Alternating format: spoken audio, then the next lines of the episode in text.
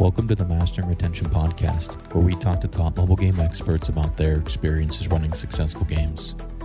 This podcast is presented by UserWise, the live ops engine for mobile games. This week, Tom speaks with Lior Hadashian, CTO and co founder at Gavra Games. They'll be talking about the importance of being a data driven game studio, when to double down on a good idea, and what needs to be considered when selecting your co founder. We hope you enjoy. Hi, everyone. Uh, welcome to today's episode of the Mastering Retention Podcast. Uh, today, we actually have a co-founder with us, which is super exciting, uh, Mr. Lior Hadashian. Um, which uh, hopefully I got your name right, but uh, yeah, awesome, um, cool. Well, you know, I've been following you guys at uh, Gavra Games for a while now, um, and you've been doing some some super exciting stuff. Um, so I'm, I'm really honored to have you on the podcast today. And I don't really get to talk to too many founders, so it's going to be super exciting. Um, before we dive in, though, I always like to ask, you know, what's your story? Like, how'd you get into games? Wow. Okay. Uh, first of all, uh, thank you for having me here. It's a great honor to be on the podcast. Um, every chance I have, I get, I get to like share my experience and let other game developers uh, get more driven into doing what they want. So from my side, it's a blessing. Um, how did I get into games? Well, uh, it's actually it's we got into games because, like you said, I'm a co-founder. Uh, we will get into that. Um, but basically, ever since I remember myself, like growing growing up, I was playing video games since the Nintendo Entertainment System, the NES, and the Super NES. I always played Warcraft 1, Command Conquer 1, like everything. Every day I came back from school, eating something for lunch and straight to the computer. Uh, my parents used to uh, like um, a fight with me, like get off the computer or go study. What, what will come out of this? Like uh, today, I can say to them, I'm uh, I'm living with, uh, with video games. it's making my living. But uh, yeah, basically, like I always grew up into this. This is what was my passion, and and me and my cousins in plural, we were playing a lot of PlayStation when when we were meeting and uh, especially yeah. with uh, with one cousin, uh, Shai Shemtov, which is my co-founder. Um, we were playing a lot of games when we grew up. Um, I think like until I was 21, we were still playing video games while all the other cousins uh, continued on with their lives. and we always like joked or not joked, like, "Hey, well, let's uh, make games some someday." And we were like, "Yeah, do sure." And and when I uh, got discharged from the army, it's not a dishonorable, right? I, am not sure how to say it in English. Like, I ended my uh, my service. Yeah, well, I, I, think everyone does service in Israel, right? Yeah, it's mandatory to do mm-hmm. three years. I was in the medical corps, by the way. I um, I was a programmer, not, not a medic. but uh, I also did another one uh, one year and a half. Uh, like in uh, you, you do the first year for almost free, and after that you can work for the army. So I kept on working there. Um, and right then when I ended my service, like my cousin Shai came to me like, let's make games. And I told him, okay, let's do it. that was pretty much it. Like, uh, my parents really wanted me to go and find another job in the high tech, but, um, I saw the Israeli, um, state of gaming in, in, at, the, at the time. Yeah. Uh, I, my, I don't know how to say it in English. My, my eyes got darkened. Like, these are the games we will make here. Like, there was no passion. Everything was like uh, mm. data driven, hyper casual, super casual. No real games behind it. And like I want, uh, I just told my parents like I can't work in such places. I want, I want to work on actual games. And so this is why we uh, founded Gavra Games. Basically, this is how we started we had no experience in game development. We had, each of us had experience in programming, and Mashai had experience in art and making 3D models and animation, but we didn't come from the industry. Um, so like we learned and we did on uh, on the fly. Uh, we had no money. we did it like a bootstrap. I was I was gonna ask you about that. Yeah, how how'd that work? We didn't we didn't have money. We got we had a little savings, like uh, not enough, not enough to uh, have offices or hire someone. And I was like uh, making, a, I was a private tutor for Unity Engine. This is, I, uh, I was able to pay rent, uh, but we lived especially on um, passion. because we loved what we were doing and we believed in it. Um, so basically, like bootstrap, no money, and we just uh, developed with passion. No, no, even no business plan. Like let's make a game, it will sell. Um, of course, over the year we learned we, we learned a lot. Like uh, after a year, we advanced like barely twenty percent, like where the game was supposed to be, and uh, we understand we understood like okay, this isn't going nowhere. We need to find a, a solution, and out of the box, like, uh, and also tell me if I'm going uh, off script here. and uh, oh no, no, this this is great. Yeah. I was I was going to ask you a question like this anyway, so please continue. Okay, yeah. So like after a year, we had no, no not enough money. The game didn't progress. Like out of the blue, and someone I w- walked with like for two days in my life, I gave him some advices like cons- consultancy. Told me, hey, uh, we need you here at some offices, uh, not far from here. Please uh, come help us I came for a few days and uh, they told me like, okay, come work with us. I told them, no, I can't. I have my own project. this is not something that can happen. And uh, they told me like, oh, no problem. Bring your uh, partner here. Uh, he can also work here. Uh, work here half time. And in the min- meanwhile, we can talk about investment. And I was like, wow, it's like a, a, dream come true. We, we, will, we will be able to have salaries. We'll, we will have an investment. And the offices also told us in the days you're not working on uh, at the place, it was it called Paymax. Like you just can uh, sit here in the offices. It sounded like too good to be true, which uh, almost was.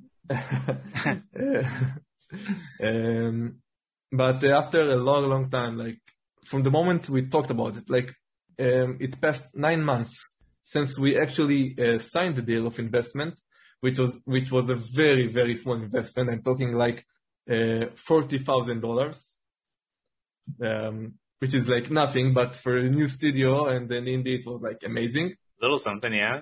Exactly. So like we, needed that uh, Kickstarter, like that first investment to to get things moving. Like if you get an investment, then other will invest. Which what happened in doing after that, and we'll get to that but like it was a very very long uh, um, process. Like we didn't come from the business side. We didn't know what uh, term sheet are, like our investments are working. The investor like promised us a lot of things. He said, yeah, we will do, before we, with the term sheet, he told us, yeah, ABC, that's it. We got 40 pages of investment, which was uh, like what we talked about, what we got. Uh, it was a lesson for life, by the way. uh, it, it's taught us a lot about investments and investors in general. Um, by the way, they are not all the same, but they, they have a typecast. I, am not sure if you're an investor or not. I saw something in the LinkedIn. I, I dabble a bit in, in angel investing, but I, I wouldn't mm-hmm. consider myself a professional investor. More, I, yeah, I enjoy exactly. I enjoy helping founders, you know, build cool companies. Exactly, and this is the difference. Like you're an angel, and a VC is something like more intrusive.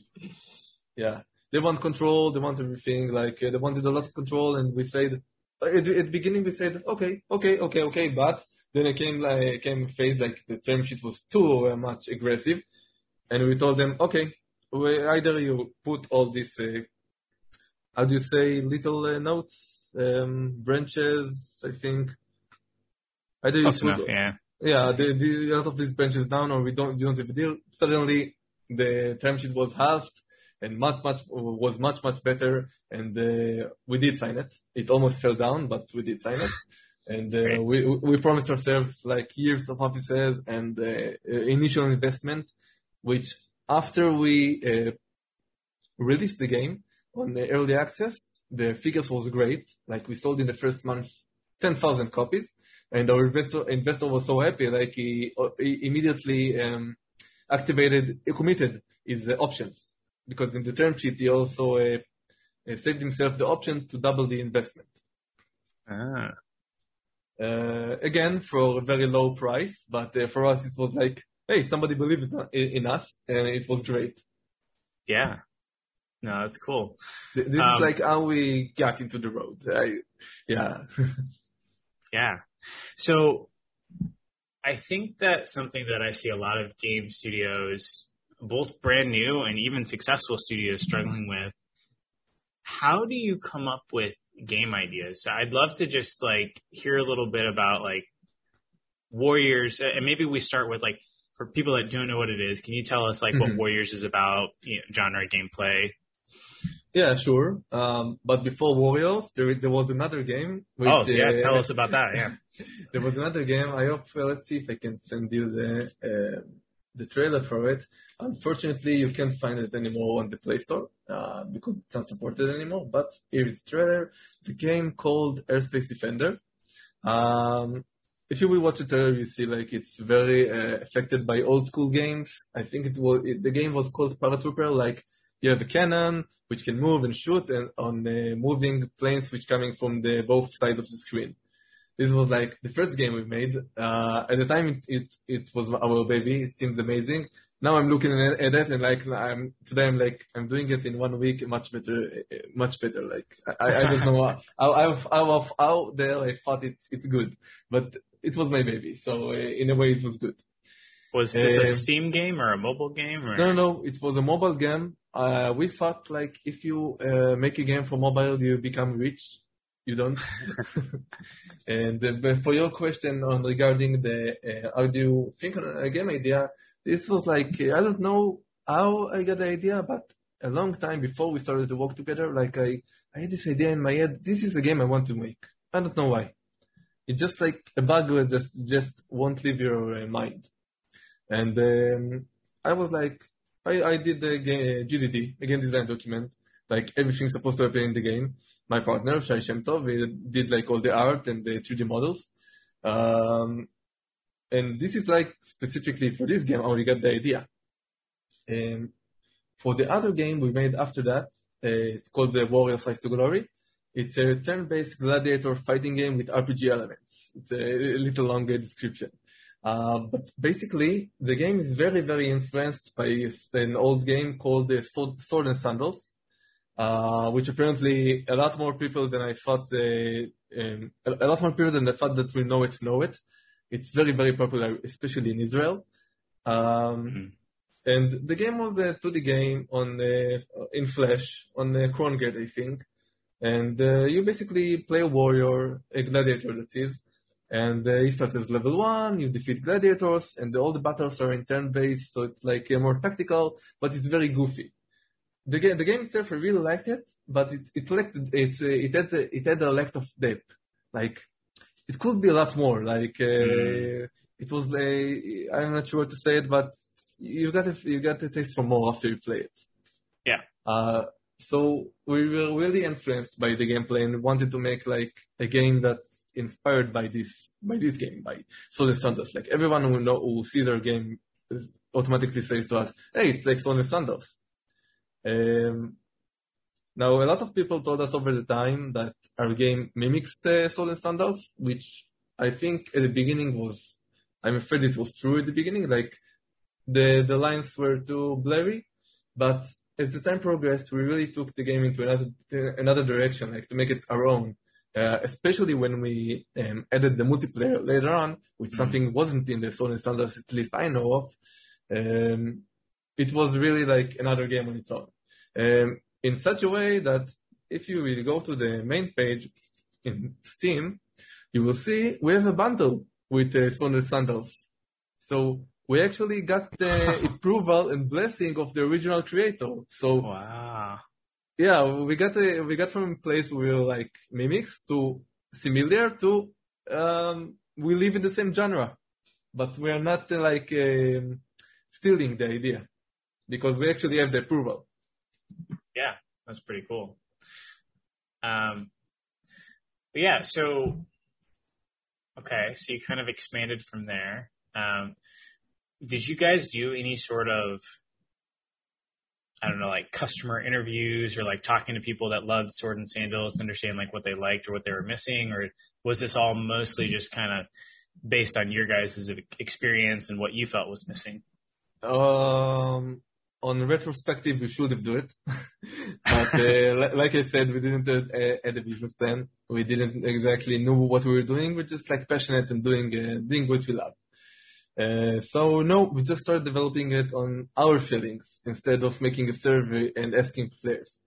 Only after I think almost one year of development, we came to uh, cons in Israel. Like we came with a laptop and uh, um, a laptop, some very very cheap costume, like uh, come play this game. And uh, only then we started getting some surveys, feedback, and then we understood that the game is nowhere really near release. Um, so no, we did it after we started developing, which was a mistake. But uh, today we will do like a customer survey, like check out the the field, uh, how you say it, and uh, even after two, three months of development, like release something to not not, not to be afraid. In these times, like people are not, uh, uh, people are very afraid to show what they have, and they're getting input very very um, late in in the development uh, process. This is what happened to us. Like we shouldn't be we shouldn't be afraid. Like after two three months, even if the game doesn't look so good, release it and get some feedback. Yeah, no, that's that's great advice. I I completely agree with that.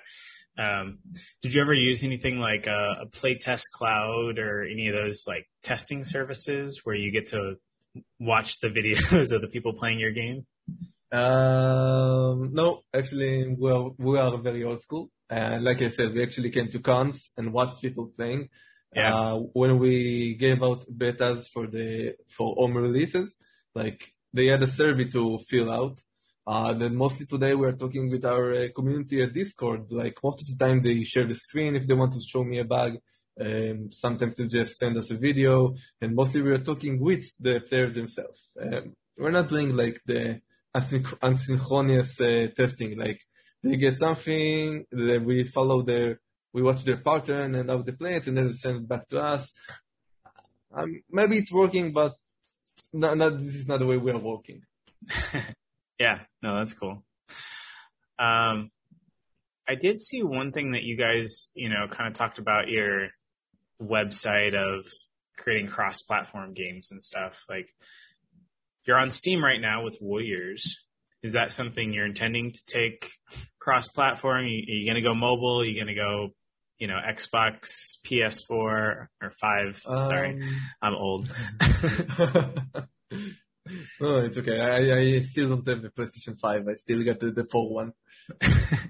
I don't have time to play it. Um, yeah, uh, this was the, our initial plan, like to become a multi, a cross-platform uh, company, like the website from two, three years ago. And um, we, the plan was like to release it on Steam, fully release it, and then go to mobile. Um, I'm not sure this is the plan now. I'm saying not sure because it's still on the up, on the table, but we're not running towards it. Like uh, this is not. I'm, I'm not sure this is the first thing we're going to do at the moment. Uh, but we, this was the plan. We do, we, we, do want to make games for mobile and uh, consoles. Like if we will find a publisher who can help us get the consoles, it will happen. But um, not at the moment. That's it. Not, we, we can't promise anything right now. Yeah, because like after we we um, jumped into the water, like we talked with a lot of experts in the mobile field, we, understood we understood we are not that we still don't know anything about the mobile, um, and maybe sometimes staying in PC and consoles, which is also cross platforms, um, can be better, like staying in the in the comfort zone or in your expertise zone. Yeah. Um, well, here's a question. Um, are you guys doing any sort of live ops type stuff with uh, Warriors? Are you, you know, running weekly events or special offers? Like I know it's a a purchase game. Do you have you yeah, know, purchase? Yeah. Yeah. Um, yeah. Well, what does that look like in terms of like game support and operations and stuff? Or is it pretty much like the game is done and it just kind of lives there? Um, we, we mostly have like, activities on the Discord page. Like we have giveaways and we have some ways to um, participate with the community. Uh, in terms of live ops, we did have plans like double XP weekend and things like that, but um, not at the moment. No, we don't have that much of a live ops. Like you said, it's a purchase game. Um, the closest thing we, we have to that is the daily quest. You get every every day a new quest, uh, two quests which can give you rewards and cosmetic rewards. And um, also you have like the leaderboards uh, rewards, like every day, uh, depending on your um, ranking in the leaderboards, you will get like another chest. and chest will which uh, is filled with rewards like in-game money, cosmetic money, and things that will help you progress uh, even more. But uh, this is as far as live live ops we have currently in the game. Cool. Of course, if you will go to mobile, like this is like the things like like the, the things that are different on PC and mobile. Like this is this is exactly why why I'm thinking we're not that ready for mobile, and we, the game we will will need a lot of adaptation to go to mobile.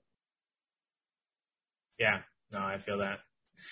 I mean, so here's a here's a question. I'm curious what your take on this. So uh, you've got Warriors out. It's uh, it seems like it's doing pretty well, right? Um, are you guys kind of trying to double down on this game, make it better, sell more, expand cross platform, or you know, are you to the point where you're starting to think about maybe another game altogether, or how do you balance that? Yeah, uh, exactly. Like I said before, like we're not sure which is the next platform we're going to attack. Like it, it, back then, we were sure, like, oh yeah, releasing it and then go to mobile. But mobile is very, very um, risky in terms of investment against uh, what you can uh, receive. Uh, so we we actually like like I said, if a publisher will come, we will definitely go to uh, consoles. Um, but currently, we just signed um, we signed a new uh, cooperation. Unfortunately, I can't uh, publicly announce it yet. Uh, I think by the time it will be like uh, it will be the podcast, the episode will be aired. I'm sure it will be, but I can't take any chances. By by uh, by contract, I can't say it at the moment. Um, but it's still on this game. Like it's an expansion to this game with um, some kind of technical, technical, technological service. That's it. Um, but uh, yeah, um, definitely after that, a new game is on the horizon. Um, it, it, it, it's like all the options are on the table and none of them like having a clear direction. But uh, a new game is definitely on the on the table. Very cool. Very cool. So, if there's a new game on the table, what's uh, what's your process for evaluating what that new game is? Or, I guess, what have you learned, and, and what are you planning to do differently on kind of your next game from what you did on, say, Warriors? Uh, yeah. First of all, much much better planning. Like, I understood the audience a lot more. Like, we didn't really know what, how big is the audience. Uh, are they satisfied, or did they need another way Gladiators game? Uh, we just like went with the passion. So first of all, um, check out the target audience, uh, check out our competitors um, to see if we can do even if, if, maybe someone is doing it much better than us. Um, having uh, like evaluating the time a lot better now that I understand better the process of making a game from A to Z. Um, so this is another thing like understand cost, understand the options, where we can find investors where we can find publishers. Is it is there even publisher for the type of game we want to make? Let's say we want to make an RTS with teddy bears fighting unicorns. We need to check if, if there are publishers who can take some, such a thing.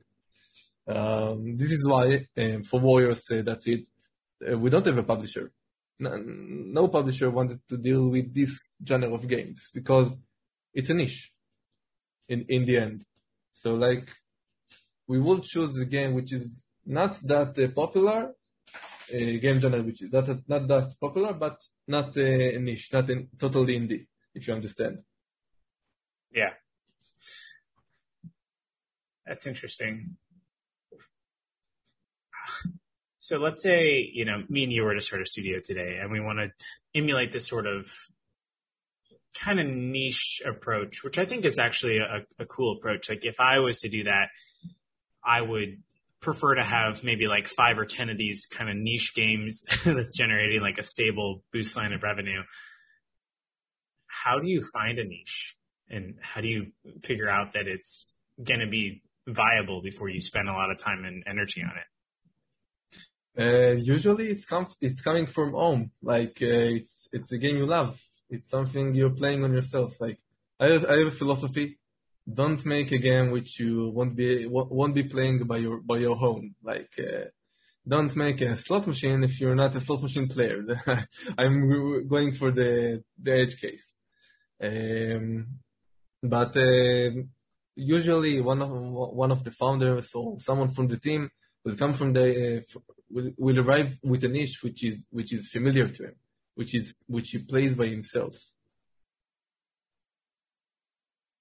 Yeah. So basically, play a lot of games and maybe a lot of different games, maybe even outside of your typical AAA, you know, big game kind of style, like try to get into more like different indies and, you know, off the path uh, type uh, games yeah, if you're yeah. looking for a niche. But it, it needs to come from you. It, it needs to be real. Don't play games for the sake of marketing research. Um, go play the games you love and make and make from them a game you want to make.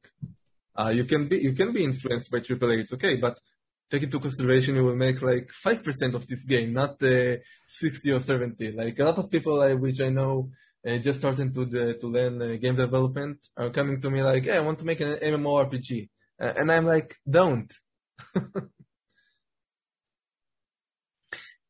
yeah, I uh, I really love Skyrim and uh, I'm I've done some pretty decent like Unity, like machine generated uh, graphics and stuff that actually get like get pretty on par to a Skyrim like world, but uh, it's a a far cry from actually creating a, a real Skyrim with you know all the voice acting and the stories and all that yeah. kind of stuff. There's just so much that goes into it.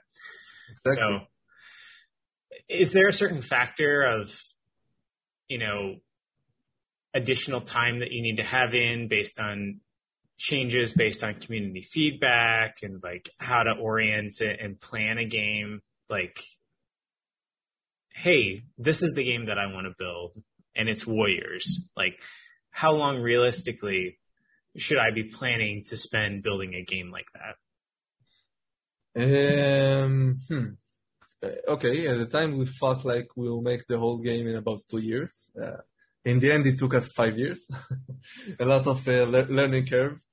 Um, but we, it was important to us, like to finish the game. Like we said, no, no, matter, no matter what, this game see the, the light of uh, day, and it will get all the things that we that we promised for our game gamers. Uh, unfortunately, the the girls didn't make the cut. They were supposed to be like female warriors, but uh, they didn't make it to the, into the cut. Maybe in the future. But um, coming back to coming back to your question, like um, to, if uh, I would I would need to like make a timetable for a development of in such a scale today, I will have like a lot of uh, blanks in it, like iterations. Like like I said, two, three, six months to get a POC, send it, then put blank in the timetable for unknown changes you will get from the community and then again iteration changes iteration changes. And everything like you have in mind that will take like let's say two weeks make it four because uh, things tend tends to get a lot more uh, a lot longer than you think. People think they have a lot of time in their in their life but they don't because life happens things happen. Like people always tell me yeah i will make a game on my spare time while working uh, in a full-time job I tell them you can't, uh, because in their head they will have every evening to develop the game. But I'm sorry, you will have sick days, you will have weddings, you will have life, you will want to rest. You want every every evening, like you say. And um, besides this, like off topic to your question, like I really believe like in dedication. Like if you're doing something, do it properly. Do it with a lot of focus and devotion. Uh, don't do it on the side in spare time because from my experience, you can sit on a bag on one bug like all day. Mm. So you can't really advance anywhere. So take a lot of time, kilo. Kilo. I took a word in Hebrew. Like every, everything you think that will take you two weeks, double it. At the worst yeah. case, it will take less. You will have a lot of uh, bonus, like uh, bonus tasks to add into the game. Yeah. Do you think like if you could redo Warriors today, um, would you release it into like an early access, pay for access, let's say like six months in, even if it's just like a slice of the game and like just a beginning? Hmm. Um, it's it's a, it's a, it's a huge debate. Like when it's enough to get into early access. Um, I think we could have no. Uh, we went to early access. I think uh, on the right uh, time um, because there wasn't that much of a meat. Like today, you get four times what we what we had in the first time we had early access. Um, but today, I think it will take us like six months, even less, to get to the point we were after two years at the time. So I would say like, don't wait too much. Like, if your game is on early access and it's almost complete, it's really, really done and doesn't have a lot of play of um, places to change. So you don't have anything to do on early access. But if your early access is too early, you don't have anything to work with. It's like, uh, it's a really hard question. It's like, what, what a comedy is. What, what is a funny thing? You can explain. You can't explain when a stand-up is ready to be performed, when a, a, a, joke is ready to be heard. Like, you need to feel it, you need to test it. And yeah. I think it's, it's things you get by experience. Like, and I, I will say something like this. Make mistakes. Like, release your game too early, release your game too late, but release it. like, uh, like uh, Shia LaBeouf, just do it. Wise words, wise words. I love it. Um, okay. So you talked about games in Israel when you were getting started and how they were maybe too data driven and too casual and whatnot. Do you or have you used any sort of like data driven approach? Like, do you guys have analytic systems within Warriors to see like, hey, these characters are too powerful or XYZ is happening and we need to like change that or balance that or whatnot? Um, definitely. Yeah, we have analytics, um, especially if to make the game better, like understand where people are, like if something is, uh, is too over, overpowered, something is underpowered, um, especially things like that. Yeah.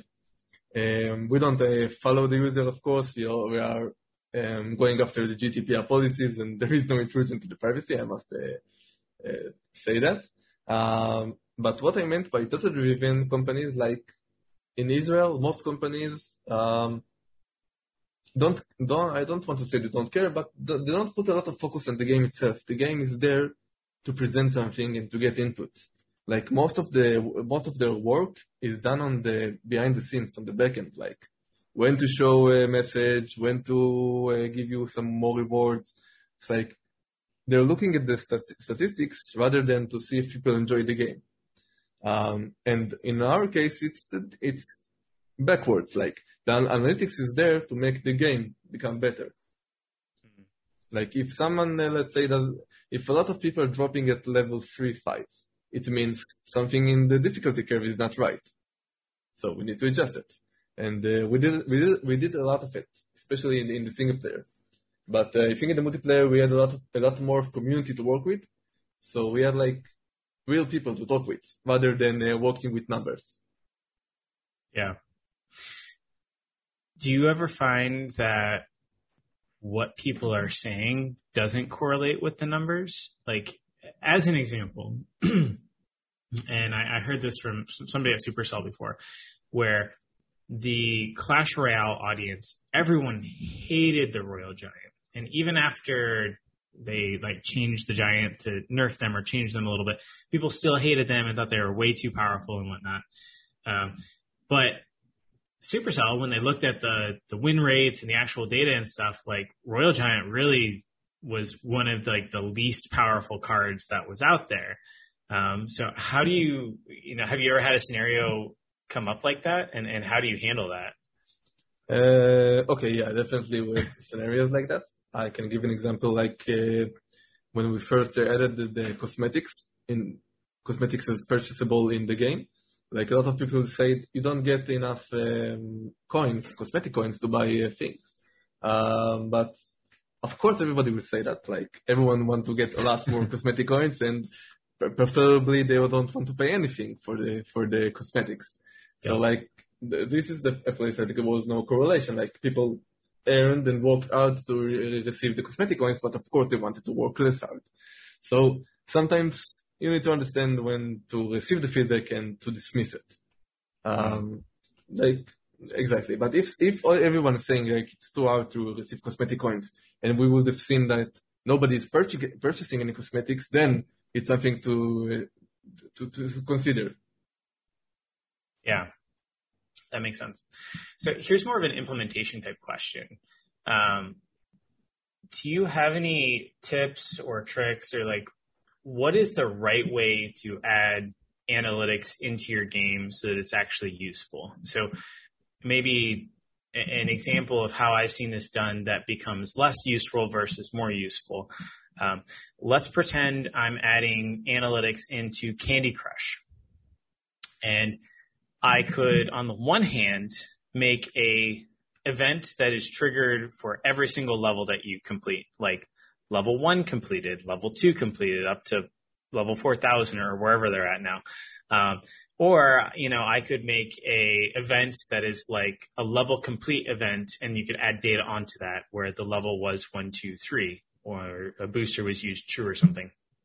I feel like analyzing the data of which levels are completed and whatnot is going to be far easier if you can group them just based on the single level complete event versus you know an, an event per every single level that's out there um, i'm curious like do you have any experience or thoughts on the right way to put tracking here and here? Are there some things that maybe is too much work to track?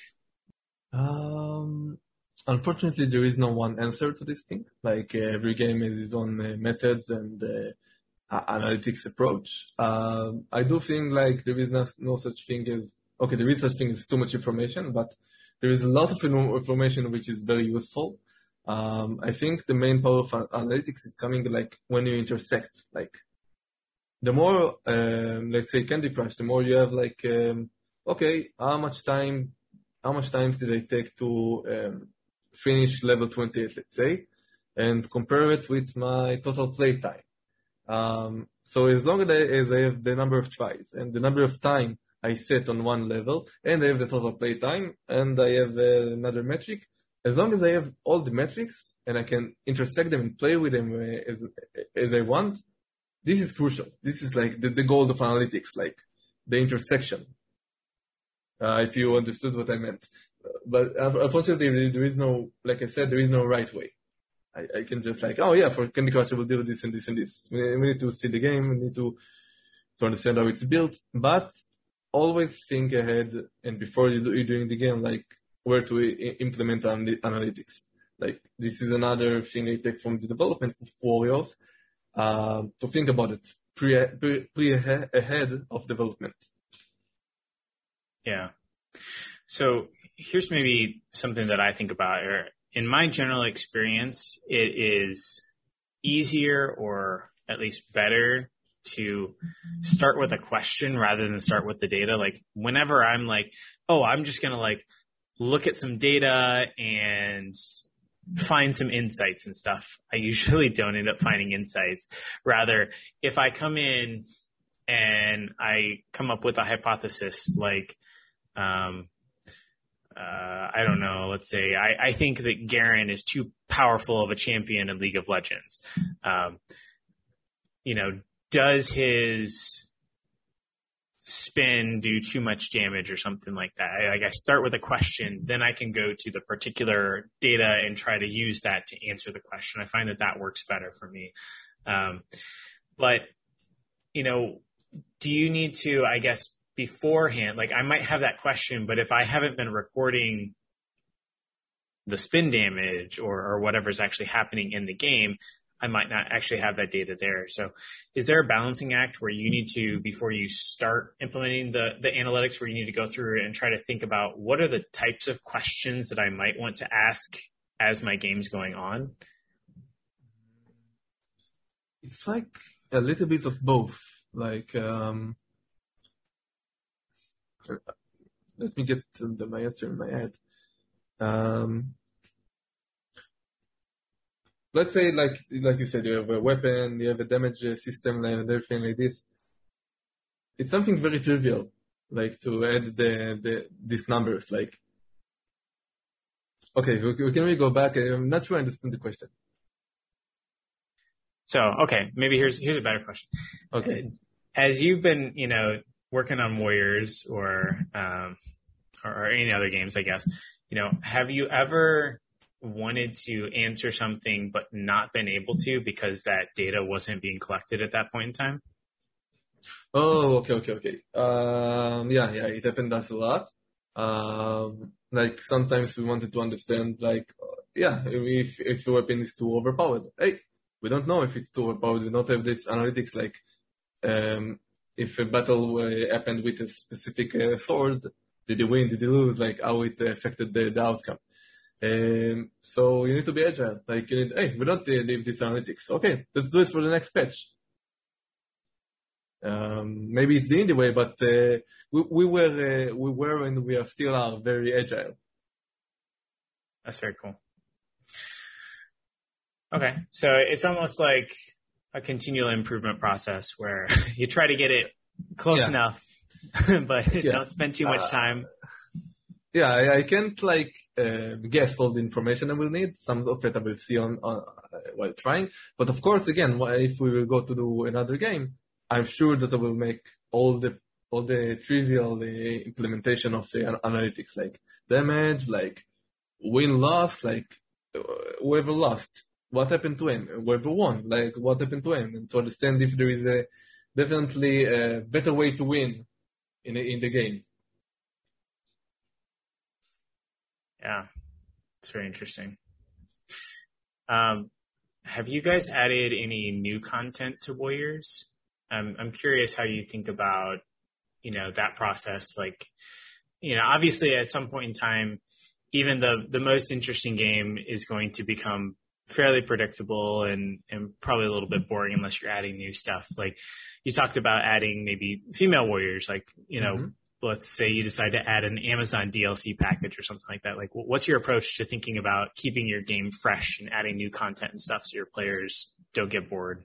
Um, well, for it, okay, the, the game was in in production. Let's say it was in development in early access. That is, it, it was in early access for the last three years. I think even four. Um, so we actually like. I'm not sure if to call it like extra content or content that was supposed to be there because it's a game in beta. And we were like every month or two months we were adding a lot of content because the game was still in development. Um, so p- p- players already had something to look for. They always they always um, asked for the next next thing, um, and the, this is like the bonuses of being on early access. Like players are asking for something, and sometimes we obliged. Like there were things we didn't plan to add to the game, um, and people asked like uh, bosses in the multiplayer. At the beginning, there wasn't supposed to be there, and they asked, and we added um, outfit, mode, let's say. That's it in the single player. Um, so the game always, always released, uh, always got the released uh, content. And in last February, the game uh, was released in 1.0, but uh, we still added like more content. Um, the major content page, last major one, was released on uh, 27 April. You can see it in the store page. And it, and it added the last boss, which uh, wasn't in the full release because uh, it, it, it, was ready, but it wasn't like uh, in our standard good enough to be released. So we released it later on with a lot of things like weighted controller support and more servers and better leaderboard prices. So we like even after the game was done, we added a little more things that they asked for. And like I said before, we are going to release something very big for the game, which is a technolo- technological change uh, I, I hope, but uh, I hope that at the time I will be I will be able to share what it is, but uh, currently I can't. But you, you got the first sneak peek. Mysteries, I love mysteries. Yeah, you see, this is also a way to to keep players like uh, uh, waiting for the next thing. They don't know what it is, but it's something good. I love it. I love it. Um, cool stuff. Uh, okay, here's a bit of more of a, a co-founder type question. So I think a lot of people that work in games today are all you know, everyone kind of secretly has this idea of starting their studio and having full creative freedom to you know, create whatever games they want. Um, do you have any like thoughts or lessons um, that you've learned about how to pick a co-founder?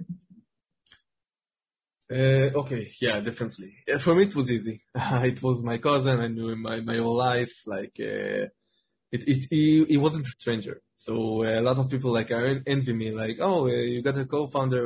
Uh, so easy. Like, yeah, I, got lucky. Um, but yeah, first of all, it needs it needs to be somebody you know, not like uh, your best friend, uh, but also not a total stranger. Like, hey, let's make a startup tomorrow. Um, you need you need someone like I said, you know, at least in the expertise way. Like, you know, it's he's a cool he's a colleague which uh, you heard about. He's done some great things, like things like that. Um, people with reputation. I don't say like people are the best at their game, but at least people who are known people who are known for their attitude. It's more important than their expertise and the knowledge. Like if they're if if they're dependable, what, what did did you hear about them? Um, and uh, check if they are uh, trustworthy because uh, I know a lot of startups and games which uh, stop development because of because of the co-founders. Uh, they didn't like um, they didn't manage with each other. Not sure to say it. Like uh, they split it up and it's very very sad to hear to hear and see like especially with games that look very promising mm-hmm. uh, so I, I, like if i can give a tip it's like mingle more make yourself a name um, be active socially especially with the indie developers and the local industry or the global industry. Do you think there's any sort of conversations that would be important to have you know before you start? Like you know, I, I feel like I could see a case where you might have started with some other guy or gal and got two years into the game where you thought you were going to release it and then oh i didn't sign on for three more years of this or you know where they might get away or are there other you know issues that might come down the line where there could be issues like uh potential exit like where are we trying to go with this? Almost like, you know, you're getting married and having that religious or uh, uh, political type conversations that nobody really wants to have, but you kind of need to hash that out before you, you know, tie the knot. People need to know that uh, working with someone like co-founding something, it's some kind of a marriage, like it's a, it's a relationship. It needs to be like um, maintained. It needs to be taken care of. It takes time. It takes focus. There are fights. It's uh, unavoidable. Um, and then, yeah, sorry, I lost my uh, my thing uh, thinking. Yeah, I guess you know. Are there any particular questions that you think would be pertinent that people should you know talk through before oh, they okay. officially tie the knot? Yeah, yeah, yeah. Definitely. Like uh, first of all, understand the prior experience. Um, if they work with someone else, ask them how was the experience um, and most importantly, do something small at the beginning. Like, like I did with Shai, we did a very small game for the mobile to understand, to understand how we are working together before that. Don't dive into a very big project. Don't do the next MMORPG. Um, things like that. But, um, like you're sitting, sitting on a date with somebody before you're marrying her, sit, sit on a date on a, on a coffee with a, with a potential uh, co-founder uh, and I, and and I will also add this, like like you said, after two years, you're like, okay, this is too much. I can't handle this anymore. I want to go to go out. You need to have like exit points. You need to have uh, first of all, and uh, it's called the founders agreement. Like what happens when someone leaving. Um, always work with terms. Always work with agreements and contracts. It will um, save you a lot, a lot of trouble and headaches in the in the future make everything like uh, very neat, very ordered. Always have a place to live. Of course, living it's not uh, um, optimal. It's not good, especially when let's say the lead developer leaves. Um, but you need to ask yourself why is the uh, lead developer leaving? let's say. Um, and this is also the risks of co-founding. Like, yeah, it, it, can fall from so many reasons. No money, no investors, bad investors um, co-founders not uh, managing what one with another, uh, missing the timelines, working too slow, working too hard. It's like it needs to be perfect. Uh, there, there, are just too much parameters for a startup to, to, to, to work, but when it is working, it's like a miracle. I love it. Well, cool. I do have one more question because we are on the Mastering Retention podcast, of course. Yeah. Um, and that is, you know, what's one tip or trick or lesson you've learned over the years to increase player retention? Or how do you keep your players playing your game for longer? Uh, yeah, like I said, we have the daily quest. It's something like keeping players to look forward for the next play session. Like every request is different from the from the one they got before that. Um, you want to get higher in the ranks in the leaderboard because every day at eight o'clock in the uh, in Israel time you get a chest, something to look forward to. Another thing. Um, always promise something, uh, another content, which which is uh, coming. Like we released the the fourth boss, which was after the release. We announced it before that. Like, hey, there is something to look forward to.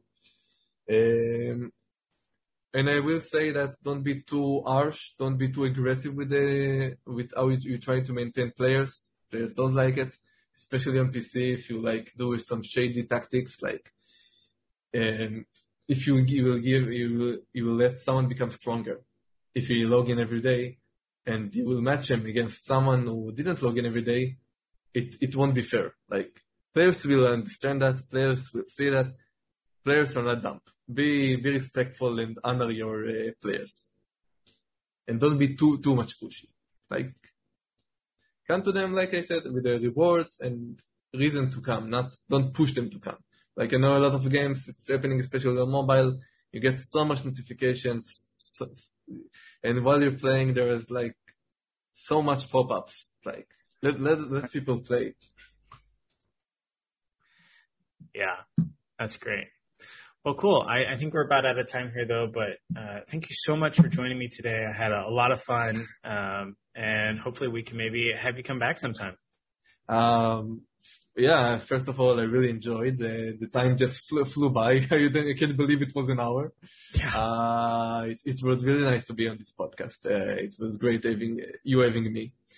Um, I, I just want to add one last thing, which is kind of a motto, let's say, it, the philosophy yeah. Um, think if you are making games to make money or you're making money to make games. It's like a food for thought. Yeah, I love that. All right. Thank you so much. Okay. Thank you very much, Tom.